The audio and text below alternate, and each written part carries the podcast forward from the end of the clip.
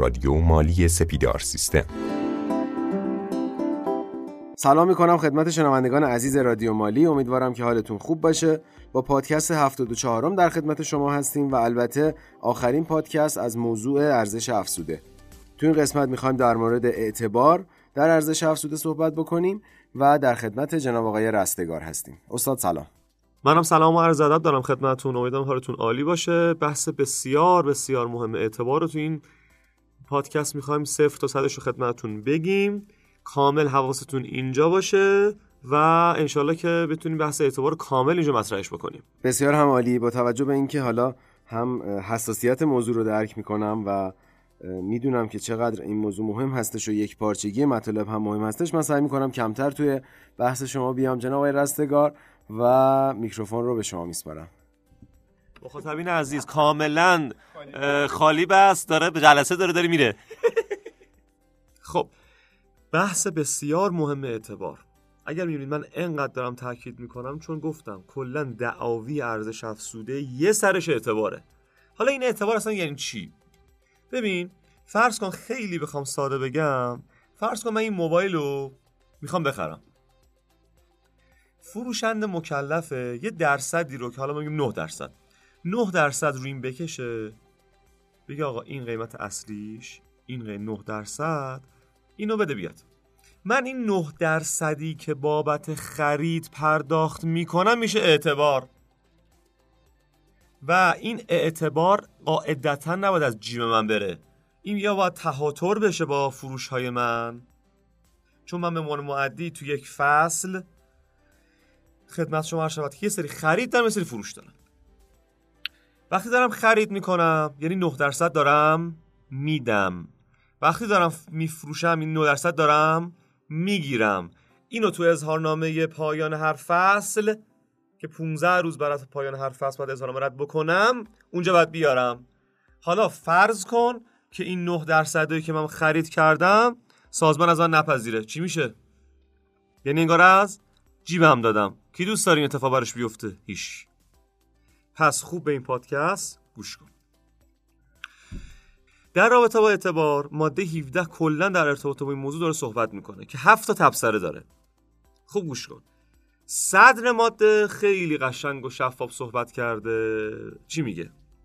میگه مالیات هایی که معدیان در موقع خرید کالا یا خدمت برای فعالیت های اقتصادی خود به استناد صورت حسابای صادره موضوع این قانون پرداخت نموده اند حسب مورد. از مالیات های وصول شده توسط آن کسر و یا بنها مسترد میگردد یا بهت سازمان برمیگردونه یا تهاتر میشه اصطلاحا. حالا ادامهش میگه ماشینالات و تجهیزات خطوط تولید نیز از جمله کالای مورد استفاده بر فعالیت اقتصادی معدی محسوب میگردد. قانونگذار گفت آقا اون ماشینالات و تجهیزات خطوط تولید معدی هم آقای ممیز اگر خریداری بکنه جزء اعتبارش محسوب می شود حالا بهتون میگم کجا داستان میشه ها یعنی کجا محل اختلاف معدی و سازمان مالیاتی میشه. ببینید در ارتباط با تبصراش می‌خوام صحبت بکنم چون مهمه چند تاش خیلی مهمه.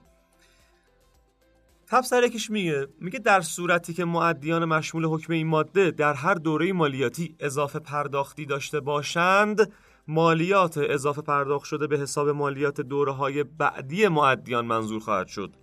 ادامهش میگه اگرم معدی تقاضا بکنه از محل وصولی های جاری بهش مسترد میشه. که البته البته اگر شما درخواست استرداد بکنی یعنی تو اظهارنامه که در میفرستی اون تیک استردادو بزنی میان رسیدگی می‌کنن شما رو. که اکثرا هم میان رسیدگی می‌کنن شما رو به جای اینکه بهتون یه چیزی بدن شما رو بدهکار میشین. تبصره دو چی میگه؟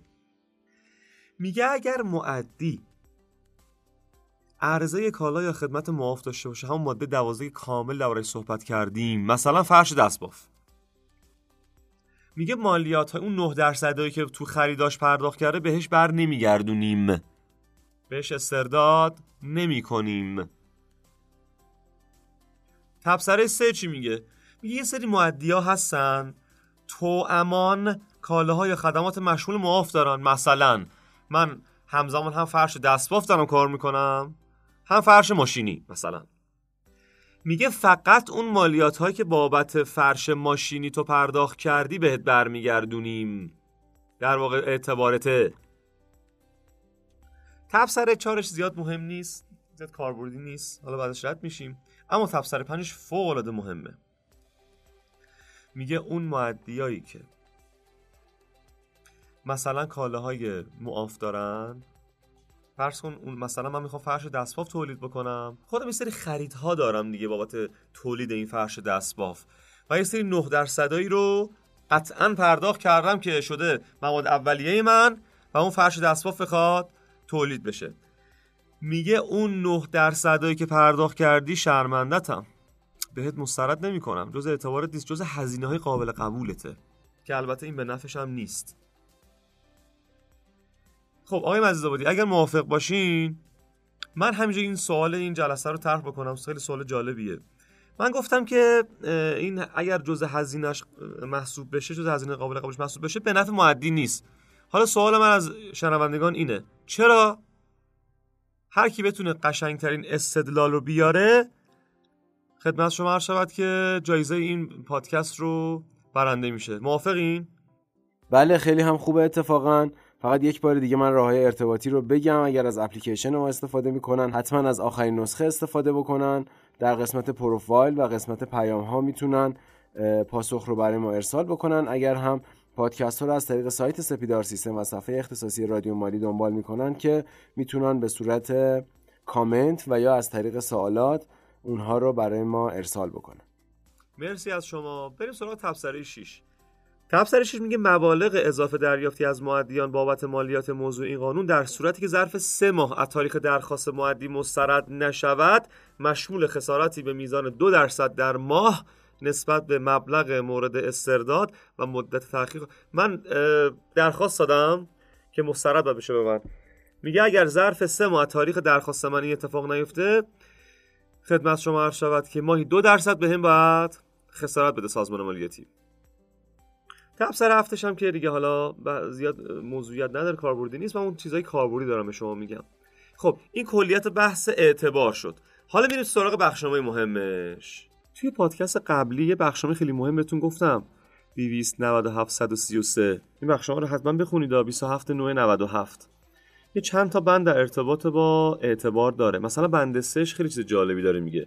میگه عدم ارسال فهرست معاملات تمام یا برخی از دوره های مالیاتی معدیان در سامانه معاملات فصلی و همچنین عدم تسلیم اظهارنامه یا ابراز میزان فروش کالا و خدمات کمتر از مبلغ واقعی توسط فروشنده در اظهارنامه دلیلی برای عدم پذیرش اعتباری اعتبار مالیاتی واقعی معدیان نبوده. خیلی جالب گفتا گفت معدی فرض کن معاملات فصلی نفرستاده. یا اصلا اظهارنامه ارش افزون نفرستاده. یا اصلا میزان فروش رو کمتر اعلام کرده. آقای ممیز این دلیل نمیشه تو اعتبار مالیاتی معدی رو قبول نکنی. ادامش میگه و ادارات امور مالیاتی میبایست بر اساس اطلاعات موجود نسبت به رسیدگی دوره های مالیاتی وفق مقررات اقدام نمایند. جالب بود. ما یه بحث خیلی مبتلا بهی داریم. خیلی هم زیاد شده. ببین مثلا یه معدی میاد معامله می‌کنه با یه نفر دیگه. اون یه نفر دیگه تو لیست سیاه سازمان مالیاتی در زمان عقد بیع یا اصطلاحا اون در زمان خرید فروش نبوده. یه سال بعد رفته تو لیست. دو سال بعد. سازمان میاد میگه آقا به من ارتباطی نداره. این یک سال بعد رفته دو سال بعد. تو باید اون موقع صحت سنجی می‌کردی اعتبار سنجی می‌کردی. با این آدم مراوده نمی‌کردی. پس من اعتبار تو رو اون 9 درصدی که پرداخت کردید و قبول نمی کنم این دعاوی تو سازمان مالیاتی رأی نمی‌گیره دوستان من. خب؟ فقط توی دیوان عدالت اداری چند تا دادنامه داریم. مثلا معروف ترینش دادنامه 1216 هست 12 3 سال 97 که شعبه سوم دیوان عدالت اداری آی برومنزاده رأی دادن. گفتن که آقا زمانی که دو نفر با هم معامله می‌کنن اون معامله از نظر ماده ده قانون مدنی درسته. پس تو به معامله نمی‌تونی ایراد بگیری. یعنی از این فاز وارد شده ها از این فاز وارد شده که آقا در زمانی که این دو نفر داشتن معامله می‌کردن معامله درست بوده. و به همین خاطر دیوان اومده رأی داده بابت این مورد.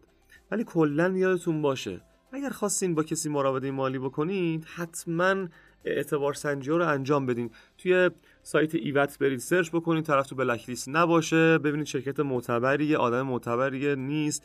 قشنگ اعتبار سنجی بکنید که از این بابت دچار مشکل نشین. یه نامه ای هست که مدیر کل دفتر رسیدگی و استرداد ارزش افزوده داده به شماره 1062 26 96 دوباره داره تاکید می‌کنه. میگه که صرف این که توی معاملات فصلی طرف ارسال نکرده فهرست معاملات رو آخه انقدر پرونده ما داشتیم که ممیز میگفتش که معاملات فصلی نفرستادی پس من قبول نمی‌کنم اعتبار تو. این نامه دوباره داره تاکید می‌کنه. میگه نه خیر اینطوری نیست. همون بخشنامه 133 که به شما گفتم در راستای همین بود خاطرتون باشه. این گفتش که نه خیر اینطوری نیست. آخرش نوشته که در این گونه موارد ادارات امور مالیاتی میبایست اسناد و مدارک و اطلاعات به دست آمده مربوط به عرضه کنندگان کالا و خدمات را حسب مورد به اداره امور مالیاتی صلاح ارسال کنند تا رسیدگی مالیاتی. مدد قرار دادن ببین چی گفت میگه کلا بحث اعتبار مالیاتی اگر احراز بشه واسه ممیز که اینم داخل پرانتز بهتون بگم. واسه سازمان مالیاتی بسیار بسیار مهمه که از سیستم بانکی شما پول خارج بشه و به سیستم بانکی طرف معامله شما واریز بشه. این بحث کد فروشی که از مواردش همینه دیگه. کسی که کد فروشه معمولا حساب بانکی خودشو نمیده. میگه به حساب بانکی فلانی بریز. پس خیلی اینو خیلی توجه کنید دوستان. اگر با کسی دارین معامله می‌کنید حساب بانکی خودش رو خودش یعنی خودش اگر شرکت باشه شرکت شخص باشه خود شخص. اگر نداد باش کار نکنید. دچار مشکل میشینا یعنی اعتبارتون رو قبول نمی‌کنن 9 درصد رو. فاکتورتون هم که اگر رعایت بکنید مطابق استاندارد باشه همون فرمت اصلی سه تا فرمتی که سازمان داده بیرون یک دو سه. اگر مطابق اون باشه قاعدتا باید بپذیره. و این پرونده بود. مدیر مالی یکی از شرکت های معروف تولید کننده قطعات خودرو. برای تعریفی کرد گفتش که این اتفاق سال 95 براشون افتاده بوده. شرکت تولید کننده معمولا دورانی به اسم دوران قبل از بهره برداری دارن. یعنی تا حالا بیان تولید بکنن بفروشن یه سری خریدها دارن. ممیز اومده بود گفته بود چون شما قبل از بهره برداری هستین و فروش نرسیدین من اعتبارتون قبول نمی کنم حالا فرض کن مثلا از سال 88 تا سال مثلا 94 اینا چند میلیارد تومن خرید کردن و چند میلیارد تومن خرید ضبط داره حالا 9 درصد 8 درصد 7 درصد چقدر رقم زیادی میشه؟ و این میگه من چیکار کنم؟ الان قبول نکردن. حالا راهکار این به نظر شما چیه؟ یعنی شما فرض کن که مدیر مالی این شرکت هستی می‌خوای از این دفاع کنی. اینجاست که میگن مفهوم مالیات رو وقتی متوجه میشی می‌تونی از دفاع کنی. من خیلی ساده بخوام به شما بگم. البته من جای شما باشم پاز می‌کنم الان پادکست رو و خودم سوال می‌پرسم که اگر من وکیل شرکت بودم وکیل مالیاتی شرکت بودم چه دفاعی می‌کردم؟ جواب ماده 17 و ماده 8 جواب سوال ما رو میده. ماده 17 کامل این جلسه بررسی کردیم. ماده 8 هم پادکست های اولیه ارزش افزوده که تعریف معدی بود اگه خاطرتون باشه. این دوتا ماده رو شما وقتی کنار هم بذارین کامل می‌تونی از این پرونده دفاع کنی مطابق قانون. خیلی اصلا کاری هم نداره. چون صدر ماده 17 میگه اون مبالغی که معدی تعریف معدی ماده 8 داره به عنوان ارزش افزوده پرداخت می‌کنه اگر مستند به صورت حساب یا اسناد مدارک باشه مورد پذیرشه. تموم شد و رفت. این از این موضوع. یه بخشنامه خیلی مهم دیگه هم داریم. بخشنامه 28 و 04 حتما این بخشنامه رو کامل بخونید. 12 11 سال 88 یه بند هفتی داره. چی میگه؟